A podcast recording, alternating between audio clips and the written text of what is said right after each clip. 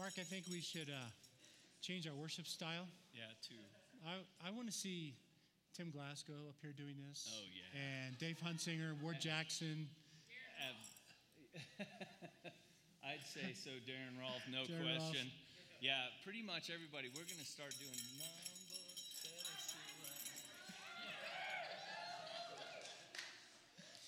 Isn't it great being with other nations? Isn't there something good about that? Wholesome, healthy, righteous, just a taste of the new Jerusalem when all the nations are gathered together. For all of eternity, we get to spend time watching this. I will never be able to dance like that, um, but I may have a lot of time to learn. just it just comes natural, isn't that great? Just being with them, it's so fun. Well, let's start with um, that was fantastic. Now I want you to lower your expectations for the sermon a little. Um, the Spears and us got back at midnight last night from 12 days in Nepal. And so the body's present. I'm not quite sure where the mind is. It's somewhere between here and France, I think. And about 1 o'clock today, I'm going to be sleeping. And, um, but it is good to be back. There's something really fun about being part of a church and a home that you enjoy. And uh, we couldn't wait to get back. We got back last night at midnight, got out of the car. We prayed together at the end of our trip and got out of the car and said, okay, what do you hear? No horns, no dogs, no taxis yelling at each other. It's just quiet. that was really good to come home. Good to be with you. Well, we are in the middle of a series talking about a lavish faith, a faith that is very generous, overflowing in generosity. And um, we've been slowly trying to answer the question uh, what does it look like to be generous? Why are we even talking about it? And I've argued over several weeks that we want to talk about it because that's what God created us for. That's what we're made for. You know, I, when I look at the New Testament and I, I see you know, instructions to do things are all throughout here, here's how I look at that. I don't look at it as a set of rules.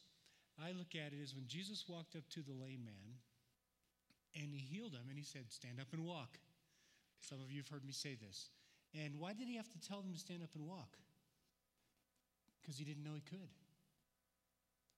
Right?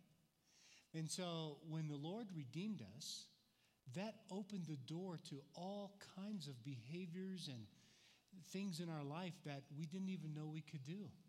So when he says to be generous, for instance, why would he tell us that? Because we didn't know we could.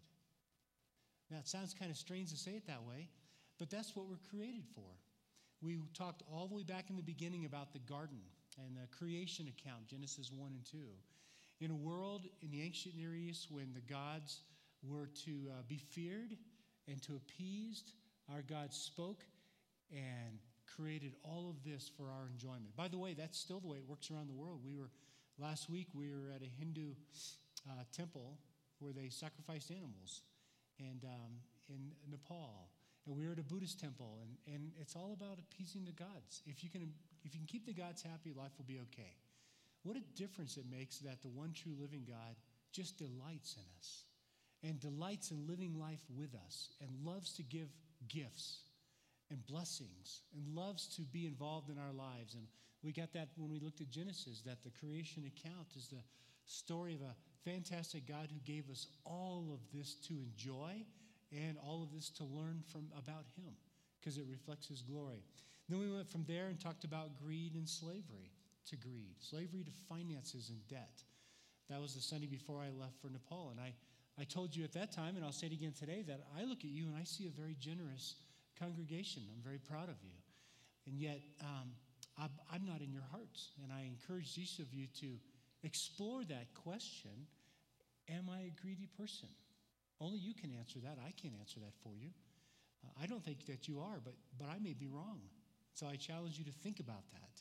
When Nancy and I were in seminary, we, um, um, neither of us were working. Our commitment when we went to seminary was that we weren't going to work. We needed the Lord to take care of all the bills. And uh, so we just prayed and said, Lord, it's real simple. If you, if you pay for seminary, we will go. And if you don't, we'll be happy serving you in Germany. That's where we were living. We'll just stay as missionaries. So it's your call. We really want to go, but we need you to help us. So um, we prayed that for two years. And um, when the time finally came for us to move back to the States, um, I had not received any financial aid. Seminary is expensive, and uh, my commitment was to uh, not have any debt, and the Lord is going to have to pay for it. And so, um, then about two weeks before our deadline, when we had to give them the, the address of where we're going to move, I figured out what the last day was. If we had heard from the Lord, we're going to give them Dallas. If we hadn't heard from the Lord, we're going to give them Denver for a year furlough, and then we'd go back overseas. So about two weeks before, about 11 o'clock at night, I got a phone call, and uh, this man introduced himself as the director of admissions at Dallas Seminary. And um, he said, Congratulations on getting accepted. I wanted to call and tell you that you've been selected to receive this scholarship. Well, the average scholarship at, at most seminaries is around 500 a semester. It's not a lot. There's not a lot of financial aid available. And I said, okay, um, I don't know how the Lord's going to raise the rest of it. And he said, um, we read all your report and we, uh, all of your application everything. We'd like to join the Lord in what he's doing in your ministry by paying for your degree. And I said, well, how much is the scholarship? And he says, full tuition, fees, books, everything, 100%. We pick one student a year, it's not advertised in the catalog, and you're the, the one that we chose. I just cried. The next morning, I got a call from the housing office, and they said, uh, We just had a man offer us a four bedroom home. It's on uh, 30 acres of property outside of Dallas, and he wants to rent it to a returning missionary family. Average rental price at that time was around 1200 and he wants to rent it for 400 Are you interested? And I said, Yes, I am. And he said, Okay, but there's one catch. He said, You share the property with a horse riding academy, a school. They are interested in giving your children free horse riding lessons if you watch over the property at nighttime. Oh, my two girls have been praying for two years. We're going to Texas. Can we ride horses? And um, so I cried again. That afternoon, I got another call from uh, my boss at Cadence International. I had just resigned uh, I was getting ready to resign to go to seminary, and he said, uh, All your supporters that have supported you for four years, a bunch of them contacted us and would like to continue paying your salary while you're in seminary because um, they feel this is an important next step for you. Uh, so, in 24 hour period, less than, God took care of all of our, our needs. So now we're sitting in, in uh, we're sitting at the seminary, uh, at, in school, and, and the, the, our bills were there, and um, I didn't have a didn't have a lot of money. Missionaries don't make a ton, and um, and I was short money. And Nancy took the kids to go play at the park, and and I just sat there and I just started to pray and I just started to weep and I said, Lord, I, I don't have any place else to turn. Um, we live a simple life. We live debt free, and we don't have a lot of income or savings, and I need your help. Uh, and I have all these bills here, and I don't know where to go. Would you please help us? And so uh, I got done, kind of wiped my eyes, and come on, suck it up. You can do it. I'm a guy. I can handle it. So I opened up the mail, and there's a check for $5,000. And it was sent by a young couple who we had led to the Lord in Germany a few years before. They were engineers. They had both been laid off. So I didn't even tell them about our need. You know, sometimes you ask people, Would you pray about this? I didn't even want them to be burdened with my need because they're both unemployed. So I didn't even say a word, and they were living in uh, Oregon. So they sent me a check for $5,000 with a letter that said, um, We've been praying a lot, and we have been convicted that we are still too greedy. Um, we've saved money. And so we just prayed and said, Lord, what do we do with this money? And your name came up, and we thought you might need it. So here's a check for 5000 So I cried all over again. That's the way the Lord took care of us and has continued to take care of us. But when I, I use that illustration because right smack in the middle of life, this couple who's unemployed prayed and said, Lord, we don't want to be greedy, and we're convicted that they were. So I encourage you to ask the question how much is enough? God promises to take care of your needs, but, but as Americans, one of the things that we enjoy often is an abundance. And that's a great thing. That's not a bad thing. We should jump up and down and praise God for that because that's a statement of his involvement with us in our lives. So I, I've, I'll say it over and over again. I look at you as a very generous congregation, but I'm not inside of your heart. You are. So, my, my encouragement is to look in the mirror and pray and ask that question when is enough enough? Do I have enough? Nancy and I ask that question every week. Last week, Tom brought in Galatians 5 and the whole freedom in Christ piece. Do you realize what a blessing it is that God has acted in our life in such a way that we now have freedom? We can now choose to honor him. We can now choose to love him. We can choose to be a blessing to others. We can choose to be generous and to help people less fortunate than us. What a wonderful, amazing gift that he has given us. It's one of the greatest, greatest ways that he has honored us is by giving us the choice to make. So, Galatians 5, it is for freedom that Christ has set you free. Therefore, live out your faith in right ways. And I, I want us to be a church, our staff and elders want us to be a church where we live out our faith and we enjoy it. Today, we're going to look at a concept called redemption. And we're going to look specifically at a person called a kinsman redeemer.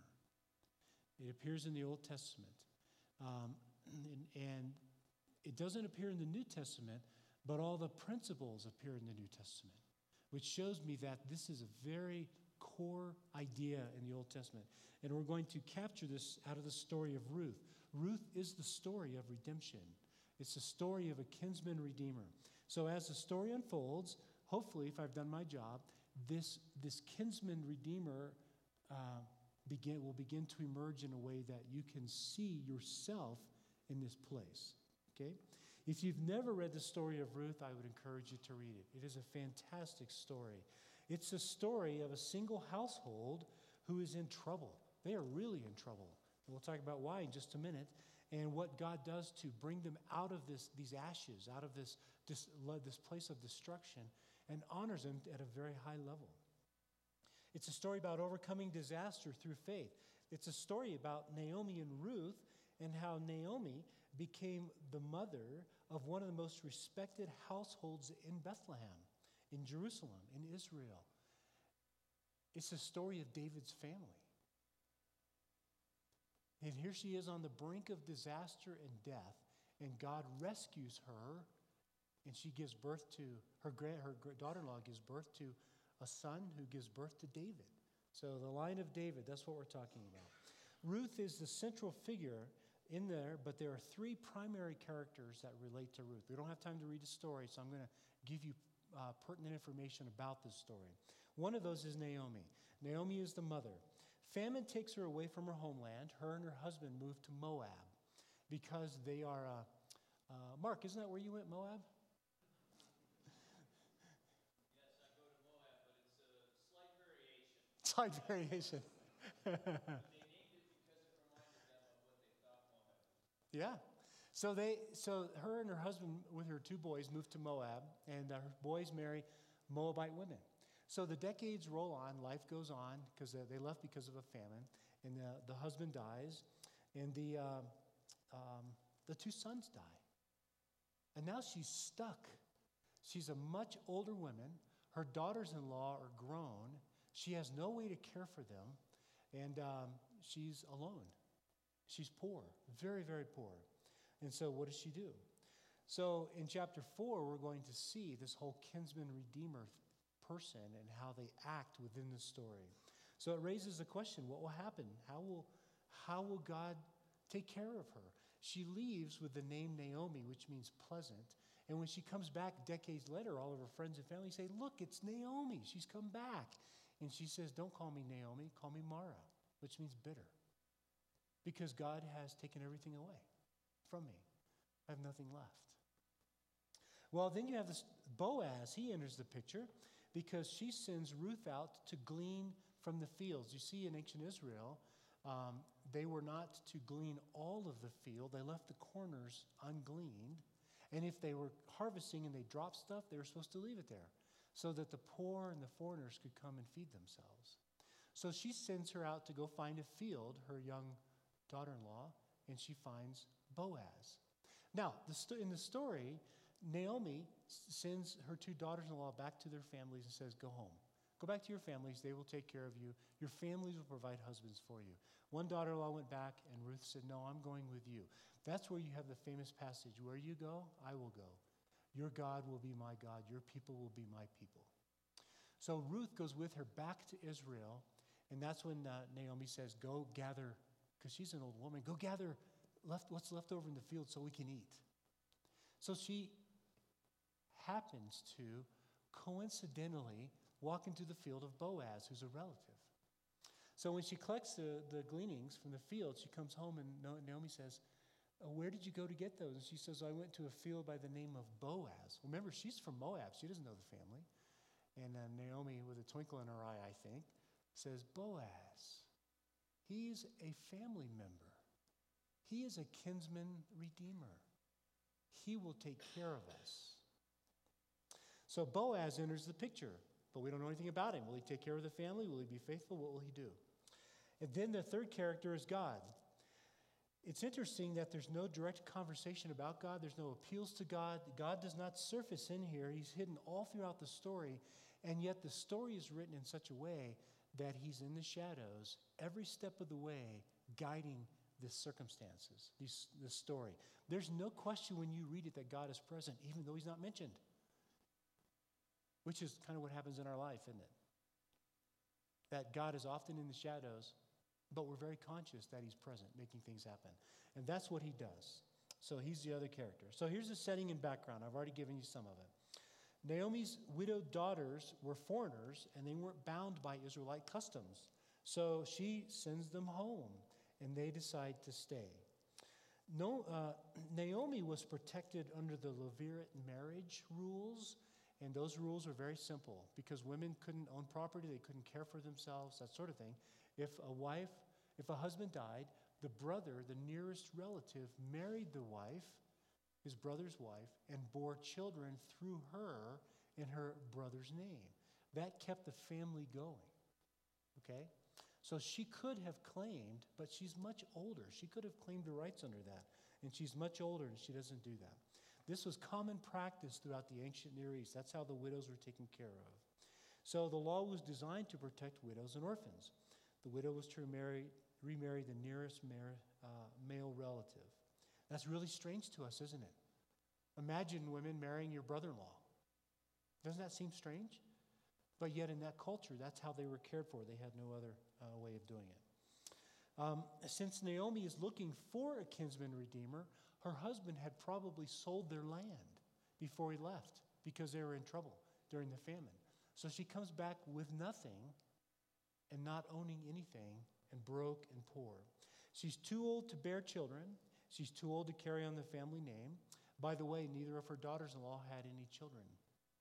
And so, what she thought is that God has cursed me. And um, I have no way now of having children. And um, so, what a blessing it is when Ruth decides to follow when, and to go. This the setting when Ruth says, Nope, I'm going to go back and I'm going to live with you and honor you as my mother in law. Did you get the picture? How fantastic this story is. A story about faith and love and commitment and all that. Ruth is very committed. So, because of this story, two key themes surface that are important to us today in our discussion. One is the idea of redemption. At one level, it's about redeeming land. Uh, Boaz is going to get into a conversation with another relative about who's going to, who's going to buy the land back, how, who's going to take care of them. So they're redeeming land, but that's a, that's a picture of a much deeper level story of redemption, which ultimately is realized on the cross. Because you see, redemption is uh, being redemptive, is moving into someone's life that has gotten themselves in trouble. They've gotten themselves so deep in trouble that they can no longer get out. Isn't that the story of sin? We rebelled against the Lord, and we are in such deep trouble that we cannot get out of the trouble. And so, a redemptive God is one who comes along and steps in and says, I will take care of you. That's the underlying message underneath it. But there's another, uh, another theme that services, and that's the idea of covenant loyalty or loving kindness of the Lord. The Lord is faithful to his promises. That's what we celebrate Christmas Eve, isn't it? And all through the Advent season, as a congregation, the Lord remembered his promise. He did not forget us, his covenant. He is very loyal, and that expresses itself in this idea of loving kindness. All through the prophets, God is a kind and loving God, and that's why he remembers us, because he loves us. And both of these surface in this story. So, the basic story, um, when we get to chapter 3, and Naomi realizes that she has coincidentally stepped into Boaz's field, and she said she recognizes God, that God had just intervened. And so she sends Naomi back.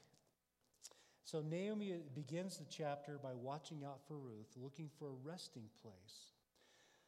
In this section, Naomi is going to encourage Ruth to initiate legal action to consummate a Levirate marriage. She knows what to tell her under the law. So Naomi commands her to wash herself and dress herself. That's a signal that the mourning period is now over. In other words, she's available.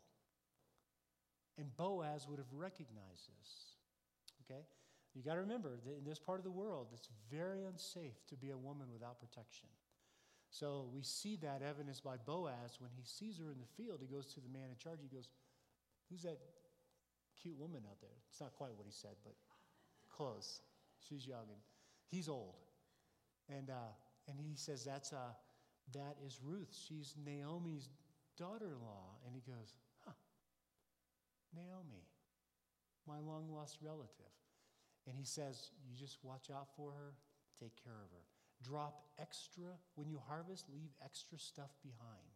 Drop it. Let her glean it all. Just protect her and be safe. Make sure she stays safe. So he starts protecting her the moment he recognizes who he is. Says something about his character. It's very faithful. So, so Naomi wants Ruth to communicate to Boaz that she's available for marriage. And so maybe that's how it would uh, work out. Now you have to understand, the other Israelites would have looked down on Ruth because she's a foreigner. She's a Moabite woman. And she's a widow and she's needy and poor. Last thing we need is foreigners who are needy and poor, right? That's what they thought. They would have thought. Boaz recognized the truth. He saw God's handiwork. So Boaz saw beneath this story uh, of a simple woman gleaning in his field, he recognized a much bigger story at work here. So um, in verse 4, when he lies down, this is Naomi talking to Ruth, note the place where he is lying, then go and uncover his feet and lie down. Then he'll tell you what to do. Go and uncover his feet. This is a Semitic idiom, which is a proposal for marriage. Ruth is propositioning Boaz for marriage. Okay? I taught this at my last church. I wasn't on staff, I was working at seminary. We had a couple young pastors leading our congregation, and they asked me if I would handle this because this is very sexually oriented when we get into it here. And uh, they thought, being the wiser guy, I could maybe handle it a little better. So I said, sure. So I get up there, I get there on Sunday to preach. You know what they call the sermon? Ruth 3? Ruth Gone Wild. That's what I walked into. It was great. So Ruth was obedient and faithful, but she goes much further than Naomi encouraged her to. Ruth challenges Boaz to marry her in verse 9. Um, he's laying down at the feet and he, she uncovers, uh, in fact, there's When Boaz, verse 7, had finished eating and drinking, was in good spirits, he went over to lie down at the far end of the grain pile. Ruth approached quietly, because he's sleeping, and she uncovers his feet and lays down. Okay? In the middle of the night, something startled him, and he turns and wakes up, and there's a woman lying there. I love it. Who are you? He asks, and he says, I am your servant, Ruth. Now, that act alone, he would have recognized was her way of saying, Would you marry me? But she goes on and she says, I am your servant Ruth. Spread the corner of your garment over me, since you are a family guardian since you are a kinsman redeemer. So, spread your garment over me. This is a very potent phrase. Has very strong sexual connotations in the ancient Near East, as well as legal connotations. So Ruth has gone one step beyond Naomi's advice. She is soliciting Boaz to marriage through a sexual proposal. That's how bold she is. You didn't do that in the ancient Near East. And she, she challenges him. She basically challenged him as the nearest relative and said, Cover me with your garment. That's a way of saying, I'm making myself available to you sexually. Make me your wife. Okay? She challenges him because she said, you're the, you're the kinsman redeemer. That's your responsibility under the law. Well, Boaz's, Ruth, uh, Boaz's response is significant. Um, he recognizes that Ruth is, is offering herself to him, and therefore all of her family, which includes Naomi, is involved in this legal transaction. And so he, he just chuckles and he said, You are a good woman. You could, have, you could have made yourself available to any younger man, but you care more for your mother in law than you do your own happiness. So you have shown covenant loyalty to your mother in law. He recognized instantly what she was doing. So he gives her instructions on what to do, and, um, and it, those instructions are protecting her. He calls her a woman of noble character, which is the phrase out of Proverbs 31 a godly woman. He saw it. But he said, I can't do this. I can't, I can't consummate a relationship and I can't do this because there's a kinsman redeemer nearer than I am. He was the second person in line, but there was another one closer, which Ruth didn't know about. He said, So you just stay here and rest for the night, and I have other guys, I'll take care of you. Quietly go home, and then when you go home, I'll take care of it. So he goes to the city gate, verse chapter 4. Meanwhile, Boaz went up to the town gate and sat down there just as the family guardian he had mentioned came along. This kinsman redeemer, that's the name for the family guardian. He's a title, he's the nearest relative. Boaz says, Come over here, my friend, and sit down. Well, my friend is a nice translation, it's kind of sterilizing it a little bit because he's not named. Now, all through the story of Ruth, the names carry the story. All the names have different meanings. So the names um, carry the theology of the story. You with me so far? This guy is not named. So some of your translations say in John Doe, come over here, John Doe, and sit down. Now he's his relative, so he knows who he is. Come over here, Bill. No. So in the story, he says, come over here, John Doe, and have a seat. That's the author's way of letting us know that this person is about to shame himself. Okay? So he came over and sat down. Boaz took 10 of the elders of the town and said, Sit here, and they did so. He said to the family guardian, this kinsman redeemer, Naomi, who has come back from Moab, is selling the piece of land that belonged to our relative Elimelech. I thought I should bring the matter to your attention and suggest that you buy it in the presence of these seated here and in the presence of the elders. If you will redeem it, do so, but if you will not, tell me, so I will know. For no one has the right to do it except you. I am next in line. And the man says, I will redeem it. Then Boaz says, I love this. He waits until after he says, I'll redeem it. He says, Oh, oh, and on the day you buy it, you also get Ruth, this Moabite woman who's a widow. Remember, I just said that she wouldn't have been well received among the Israelites. She's a dead man's widow, and you acquire her in order to maintain the name of the dead with his property. At this, a family guardian said, Then I cannot redeem it because it might endanger my own estate. You redeem it yourself. He rejected his responsibility, his obligation. And he's given no name. So when you read this story in chapter 4, you can call him John Doe. You can call him no name because he's not even worthy to have his name mentioned. And they used a specific phrase to let you know that in this story. So, all right, now, just before this happened, I should tell you Ruth comes back to Naomi the next morning, and Naomi says, So, uh, what happened?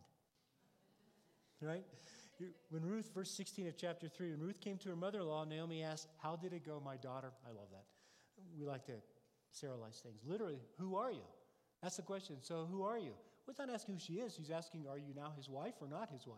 What happened in the middle of the night? So, Ruth tells her the story. So, in chapter 4, this kinsman redeemer neglected to fulfill his responsibility. And so Boaz steps in and he does it. And the story goes on. They live happily ever after. David is a grandson. He's born. All the honor is restored. All the legal issues are fulfilled. Faith is, uh, is maintained. every, everyone does what they're supposed to do except this one guy, and he's dishonored in this story. So, what does it mean to redeem? This was a person who took it upon themselves to act in defense of another family member. That's what it means. A family member has gotten in such deep trouble that they can't get themselves out. You see this language, for instance, in murder, uh, in, the, in the concept of murder, Numbers 35. If one of my relatives is murdered, I'm responsible to honor them by capturing the murderer, to, by processing that, pursuing him. Debt, Leviticus 29 if one of my family members gets in trouble and I can get them out of debt, financial debt, I'm obligated to do that. So we have this idea all throughout the Old Testament that somebody has gotten themselves in trouble, whether on purpose, accidentally, or foolishness, whatever. They've gotten themselves in trouble, and the only way they can get out of it is somebody else rescues them. That's what a redeemer, a kinsman redeemer is. Okay, that's the basic storyline. So when when when God redeems, it implies that the redeemed are family, because that's how the word is used all throughout the Old Testament. So when he steps in to redeem and he calls himself a kinsman redeemer, I'm going to redeem you, the implied message is that we are his family. That's what he's trying to say. In other words, God is prepared to do whatever it takes, pay whatever it costs to protect, defend, and liberate those people in trouble. That's what happened at the Exodus, isn't it? That's where the word is first used in the Exodus story. Because the Israelites were slaves. They could not get themselves out of that predicament. So God stepped in and redeemed them. He purchased them out, bought them out. That's ultimately what happens at the cross. We have been redeemed by a true kinsman redeemer, God. Kinsman, he's our kin. Redeemer, he has redeemed us. At the heart of redemption it means that God has come to help their people, help his people in their time of need. This is the core dynamic of healthy community all the way through the, the Bible. By the way, next week is our last week, and then we're going to start a study of Philippians. This is the core message of Philippians. Put one another as, place one another as more important than yourselves. And then he says, Let me tell you about Jesus, because that's exactly what Jesus did. This is one of the core pieces of a healthy community. If we don't have it, it's an unhealthy community. You find yourself in this story? You, some of you, are in need of a kinsman redeemer. Others of you are in a position to act as a kinsman redeemer. So when you look through here, I'm just going to read through this fast. Listen to what the Bible says about all this stuff. We're called to rejoice because we've been brought out of slavery to sin. Matthew 6, we're called to forgive others, including debts. Luke 6, we're called to be merciful. John 15, we're called to love others. Ephesians 4, we're called to show compassion. Romans 15, we're called to accept others. 1 John 3, we are to sacrifice for others. Hebrews 13, we are to show kindness to strangers. James 1:27, which they put up in the video, we are to look after widows and orphans in their distress. This is all imagery in the New Testament that comes right out of the kinsman redeemer picture. We are to move into the lives of others who are in trouble to help them. This is what it means to live redemptively in the lives of others. Redemptive living is one of the core pieces to developing a generous heart because you recognize God has blessed you specifically so that you can bless others. So, what would it take to convince you that the reason why God has given you an abundance is specifically so that you can help others who don't have an abundance? It's not your money. The earth is the Lord's and everything in it. So, what would it take to convince you of that? Are you willing to do whatever it takes to pay whatever it costs to deliver someone else from bondage? That's what God did with us. That's what Boaz did with Ruth and Naomi. That's the story of the kinsman redeemer. When you think back about your giving, I can't answer this question and I'm not even going to try. I told you I'm proud of you, I love you, I think you're very generous. But I have to, to challenge you to take a minute and ask the question Does your giving reflect this level of commitment? Or is it just something you do out of obedience? Is it just a transaction? You know, you can write a check because it's easy to do. Or is it a spiritual act of worship? Do you see it that way? Do you see it as a privilege? A privilege to step into the lives of those less fortunate and help them? That is the mark of a healthy church, where we care for each other, we care for those around us. October 12th, our Outreach Ministries Festival, we're going to celebrate what God has done here. We're going to look at our missionaries. We're going to look at the things that we do. Uh, I just got back from Nepal. We educate young pastors. We feed people the food bank. We help poor families through benevolence. We do all kinds of things as a church. That's why I say, I just love this church. You're very generous. But now I'm calling you to ask the personal question. Does your own giving, is it given, is it coming out of a generous spirit? A spirit that wants to help the people around you? because you can? Think about that when you give today. I'm going to ask the ushers to come forward.